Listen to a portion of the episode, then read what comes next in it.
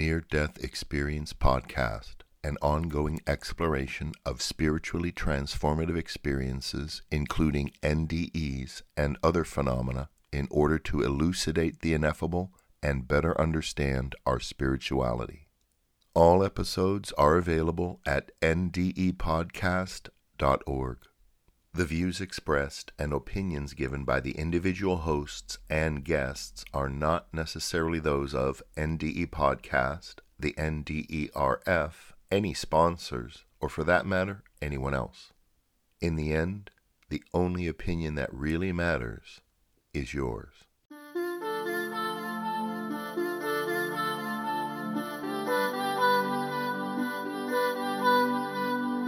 Welcome to Near Death Experience Podcast, the official source of audio accounts for the Near Death Experience Research Foundation.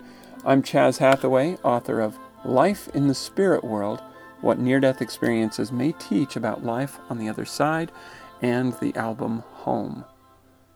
Today we're going to share the experience, uh, three experiences, and these are all very short. So I'm going to just brush through them, read uh, read through all three, and then we'll discuss them in more detail. So, first off, we've got Jessica from nderf.org. Jessica says, I was in a coma for seven days, suffering from encephalitis during this time I had my NDE. I was still quite young and knew nothing of what was going on in the hospital, other than what I've been told to this day. My NDE started with the tunnel. It was a bright, soft, white light, calm and serene. I still have yet to experience this type of serenity. Again, I think I'm still looking for it. I met my brother at the end of the tunnel, and he greeted me and explained who he was. He had died five years before my birth. I remember wearing jeans and a red sweatshirt. I was thrilled. I had asked for a brother since I was the age of three. We sat in a place, I'm not sure where, but we were using white garden furniture. We talked for a while, and I asked questions like, Does God exist? He said he did. I don't remember what else we talked about, but I was given a choice. I was asked if I wanted to visit for six hours or to stay forever. I have to say that I was tempted. After going eight years asking for a brother and finding out I had one, and the serenity, oh, it was wonderful. My parents fought a lot, so I needed some serenity. Just after that, I thought of my mom, and I got a bit scared that she that I would never see her again. But I was not afraid to die. I wanted to say yes, but instead I said, "No, mommy needs me." I have no idea why. Then I was asked to promise my brother that I would name my firstborn son after him. I agreed.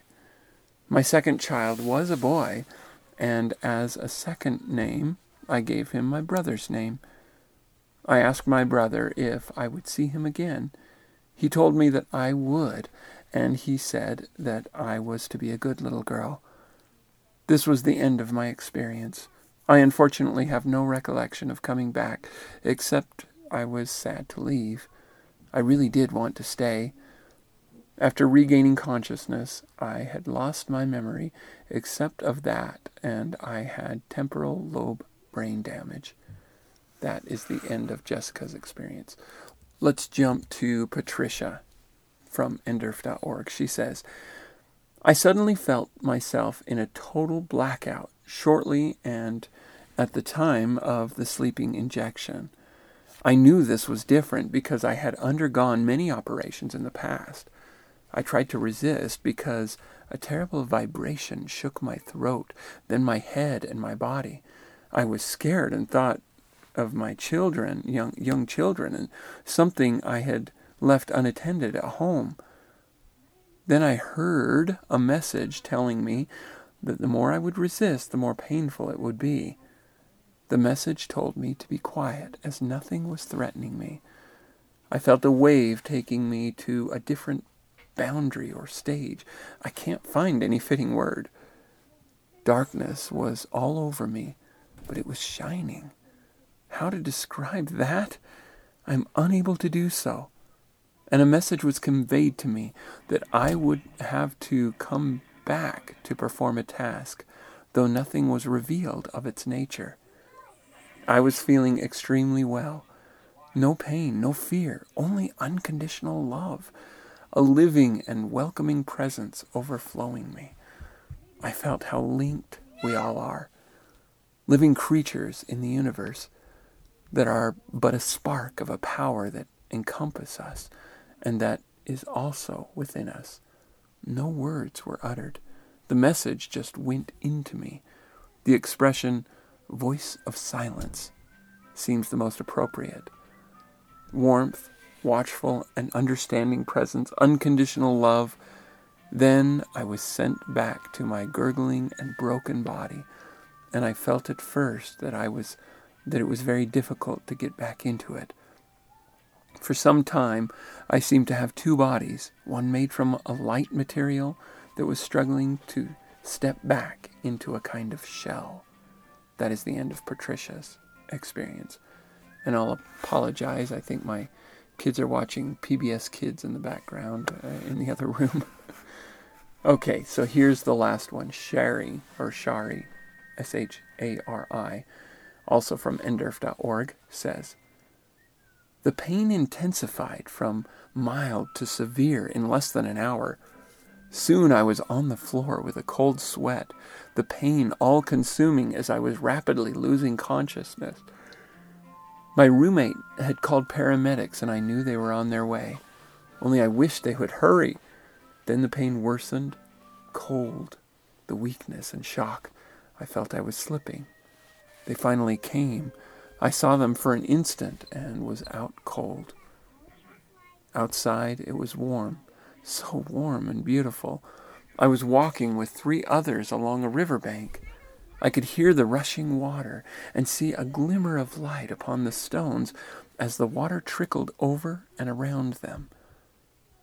Brilliant light shined through the leaves of the trees, creating shadows and warm spots on my face as I continued along the bank with the others. We were laughing heartedly. I was using a walking stick. Some leaves of a branch from a tree brushed my face, and I gently moved it aside. I remember a smile upon my face, the strength I felt, pure joy, completely weightlessness, and free from pain. I had this humorous thought Ha! I wonder what the paramedics think of the grin on my face as I'm lying on the floor unconscious. The thought made me chuckle. I turned to my companions, who were more like beings of light and shadow, not of this mortal world, and smiled. I could feel the pebbles beneath my feet as I continued. They were taking me somewhere. Cold, the weight of returning to my body, excruciating pain. A light beam penetrated my eyes. A male voice, hollow at first, bellowed, Okay, stay with us now and so I was back. My time at the river was infinite, even though it all took place in a matter of ten seconds or so.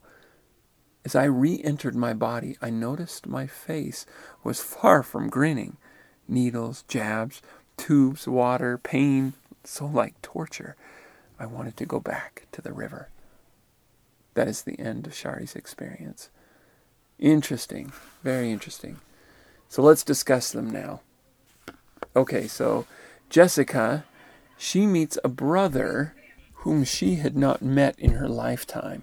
She says that he died five years before her birth, and she remembers him wearing jeans and a red sweatshirt. And she's all excited about this because she's always wanted a brother. It's unclear whether she knew at the time of her death that she had a brother or not. Um, I don't believe she said so. She sounds quite young from the way she describes um, the experience because she says that um, much of it she's forgotten uh, as if she was too young to remember most of it. She says, I was still quite young and knew nothing of what was going on in the hospital. Other than that, I have been told, or other than what I've been told to this day. Sounds like she doesn't remember a lot of it because she was so young. I'm giving, let's see, After going eight years asking for a brother. Okay, so she's eight years old. So she's not terribly young. She's just, you know, young. Um, so she's eight years old when she has this experience and meets her brother, who she's so excited to meet. She wants to stay, but feels for some reason, which she doesn't seem to understand at the time when she returned, she feels like her mom needs her, so she does choose to return. Okay, Patricia. Her experience seems to include. Um, it's it's the shortest of the three, and she describes uh, being in a place, a, a different boundary or stage, is how she puts it. She says, I can't find any other fitting word. She's in darkness. This seems to fit the description of the void. And, um, but she also describes it as shining. She says, Darkness was all over me, but it was shining. Interesting description. I'm not sure how that works. Some people have described it as velvety or, or silky, or, you know, in this case, shining. Very interesting description for darkness. But she feels extremely well, no pain, no fear, but unconditional love. And she has communicated to her because she, even when she says that um, she heard a message, she puts the word heard in quotation marks. She heard a message. Um, she says, No words were uttered, the message just went into me. The expression voice of silence seems to be appropriate. And this message is one that communicates a link with all things in the universe, unconditional love, and then she is sent back to her body. I find it interesting that so many people in their near death experiences, when they come back, they say, you know, I, why was I sent back? What did I do wrong? As if they felt like they deserved to return to the hellish life that they left behind, this, this mortal experience. And yet, that doesn't seem from what uh, everybody's describing of what people are saying on the other side, it doesn't seem to be that there's anything of deserving to come back uh, about it. Rather, they are told you have more work to do and then you will come back. It's, uh, but probably being in this place of love and joy and so forth, being sent back feels like a slight, something that they're, you know, I mean, can you imagine if you went to to visit long lost family and they immediately put you to work in their sewers and said, "You can come back someday." You'd be like, "What did I do wrong?" you know, that's that may be what they're feeling at the time, um, because the experience is absolutely real. It's not, it's not a nice dream or whatever. They're, t- but they're told they're going to be able to come back. So anyway, um, the last experience of Shari's. She describes a beautiful riverbank, and I love these descriptions of landscapes like this. She even describes the feeling of the gravel beneath her feet and and so forth. She's just filled with joy. And the thing that I find especially interesting about this is she still must feel some connection to her body because she thinks she's probably laying on the floor with the biggest grin on her face. And she's sure that her she's got she's got this huge grin on her face um, so there may be something about this experience that she recognizes it's not fully over yet. She hasn't completely left, but something about her consciousness has left her body. Eh, the major part of her consciousness is there in this joyous, beautiful, pain free place where she's feeling weightless and, and, and pure joy. And uh, she has this thought huh, I wonder if the paramedic, what the paramedics think of the grin on my face as I'm lying on the, on the floor unconscious. But interestingly, when she comes back, she discovers she has no smile on her face at all. There's nothing of smile about it. It's all pain. It's all suffering. It's all you know what what the paramedics are actually seeing, which offers me a little bit of hope. Again, I don't know if this is the case. I can't, I, I certainly can't speak for everyone. In fact, I suspect it's not the case for everyone, but perhaps more often than we know, when we see this tortured body on the floor of our loved one and thinking, oh my gosh, I've lost them, and what pain are they suffering? What, what are they going through right now? Well, we have hope that even the frown of pain and suffering on their face, once they're unconscious, it could be totally inconsistent with what they're actually experiencing. Because Shari thinks that her body must have the biggest smile on its face right now because of the incredible, wonderful love, joy, and happiness, even humor that she's feeling right now. She's having a wonderful experience, and yet her body is feeling tortured on the floor. So that gives me hope that when our loved ones die, that there is not pain around that, that there is joy and there is hope. Again, I can't speak for everyone, but that seems to be something that that I feel like needs pointing out. That for sure, at least in some cases, they're experiencing joy and, and love and peace and weightlessness, free from pain. So interesting, so cool. And you know, one of the things that kind of strikes me in here is again, um, I can't even remember which one it was, but one of these three described um, being told you have a purpose you need to go back for, you have something you need to accomplish, and they're not told in any degree what that is. And again, we have this idea of sense of purpose. There's some reason you're here. And that seems to be something that keeps coming back is this sense of purpose. And I think it's fair to say that that we don't necessarily know what that purpose is, other than it probably has something to do with love. It probably has something that uh, you know purpose behind it that is for our growth, our development, or someone's growth and development, it is probably for good. I, I, you know, we could sum up. It's probably for good that we are still here, those of us that are still here. And I heard something recently that I think was profound and is not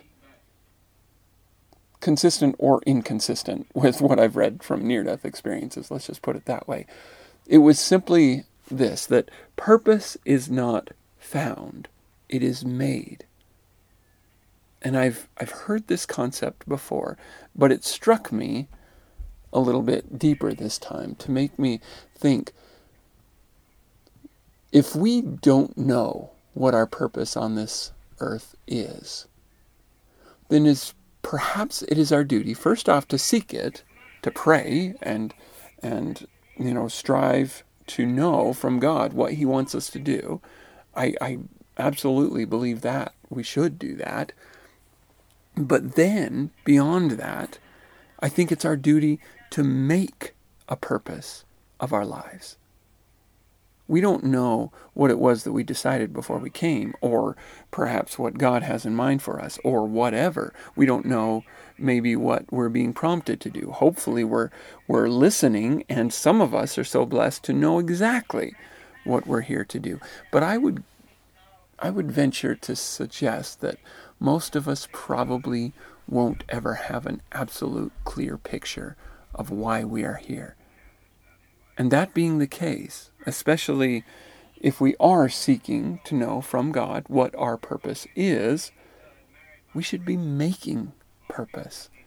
We should be looking at our lives and saying, you know what, I, I really feel a draw to be it music, be it, you know, social work, be it, you know, uh, uh, family, strengthening my family, be it whatever it is that we feel a draw to, let's prayerfully and meditatively decide that that is at least part of our purpose and pursue it as such.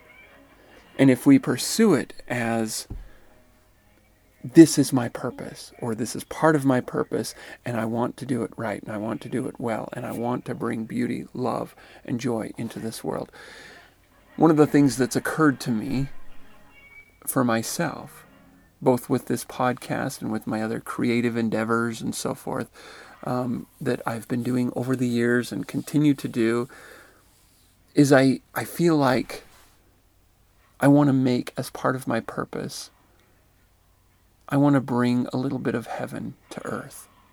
I want to make earth a little more like heaven in whatever ways I can.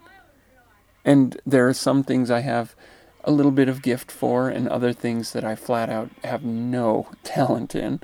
And those things I have absolutely no talent in, unless I have serious interest in developing that talent, I'm not going to put much emphasis or focus on. Again, unless I feel prompted by God or you know by Spirit to do so.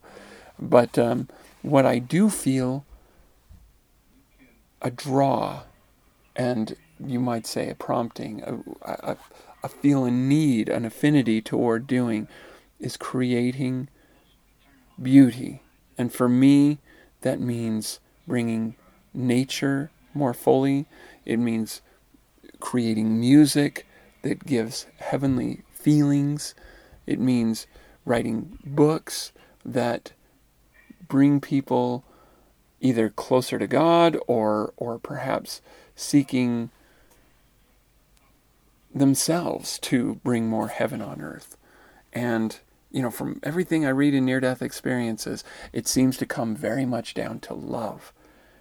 Love of God, love of God for us, uh, the uh, love for each other, love, you know, doing things out of a sense of love, not just a love for other people, though very much that also, um, but also a love for doing the thing. I write music because I love doing it and I feel love doing it. It's almost as if God is giving me a gift and I'm just in this kind of giddy child mode saying, Woohoo, this is so fun. I think that's love. And I think that's what he's trying to communicate in giving that gift or, or, or, or in um, portraying that gift through me and so forth. And be it music, be it art, whatever. And there's times that I'll create something and it's awful. It's awful, but I felt so much love and joy creating it that I can't not create it. I, I, I mean, for an example, as, as as far as my my efforts to to you know create a, a really actually um, sensible career for myself that actually provides money. I'm learning as I go, and there are things that are starting to work a little bit here and there.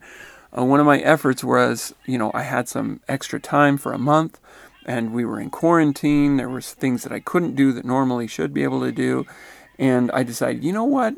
I've always thought it would be fun to create a comic, just a, you know, like you might find in the funny papers. And and so I did, and I and so for about a month, I wrote about a month's worth of comics, and I thought, you know, I'll put this out there to the syndication networks that uh, that send it to newspapers, and if if they take it on, great, I can become part to full time comic artist. What the heck, you know? And if not, what the heck? I did this because I wanted to. I thought I've always thought it would be fun. And I started doing it and I loved it. And it was so fun. And I, I did tell myself I'm going to put out what they need for submitting to the syndication. And then I'm going to, after I submit it to everybody, because there's only like seven or eight syndication um, networks out there. Beyond that, you'd have to go to individual newspapers if you want to submit. And I'm like, I don't have the energy for that. And I don't even know if this is what I want to do for life, but, uh, you know, uh, let's just try this out. And, and if they like it and take me on, then great. If not, then, you know, so be it. And I'll go on to other things. So I, I spent that month doing all the submission, you know, I mean, creating all the, uh, the comics and then submitted them to all the syndication. And then I went on to other things and I'll still occasionally put out a comic once in a while just for fun. But um, my my intent was to try something that I've that I love, something that I thought I would enjoy doing, and I did, and I loved it. And it's okay if that doesn't end up catching on to do for for you know years to come. It probably won't. In fact, I've already gotten uh, most uh, word back from most of the syndicates saying, "No, it's not for us. Thanks, though." You know, and that's fine. I, I, I'm used to rejection, and I expected rejection, though I, you know, did my best and all this stuff. But the, my whole point in, in bringing all this up is that if something brings you joy, it is probably an act of love. And if you can do it in such a way as to serve other people, then it's even more an act of love. If you don't love what you do on a day to day basis, and we all have some days that are just awful, uh, of course, but if, if, if you're not generally loving your life as it is, you can change it. I don't know what that's going to look like for you. I don't know how specifically you need to go about doing that. That's going to be different for every person. But if you don't love your life, it doesn't mean you're doing something wrong. It means you haven't yet reached your potential. And it means that you have potential to reach out for.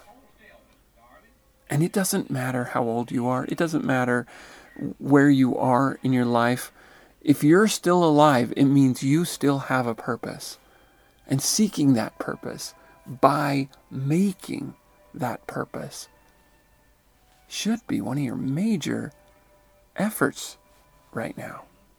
If you love your life, if you feel fulfilled in what you're doing, then keep it up and encourage other people because there are a lot of people out there that are feeling stuck, feeling lost, feeling like they're floundering in their lives. And the more love that you can bring into their lives, the more they will resonate with that love. And that love will bring them to a place of saying, I am ready to change. I am ready to take on something new that brings me love and that brings other people love, that reflects more of who I am and what I am here to do. Make yourself a purpose if you don't know what your purpose in this life is. Make it. Do it prayerfully. Certainly do it with, you know, eh, asking God for his guidance and so forth. But if you do that, you're going to find your life in such rich abundance that uh, you're just going to love your life. Now, before I end, just because I brought up the comic thing, I know there's going to be somebody out there ask, asking me, "Well, tell us about this comic." Well, I'll tell you, I've only got a month of it out there, and I'm not actively doing it. But in case you're curious, you can just Google Mega Mom comic, and I'm I'm writing it under the pseudonym Luda Christori, which of course, if you say together, is ludicrous story. So you know, I thought that was a fun uh, little pseudonym.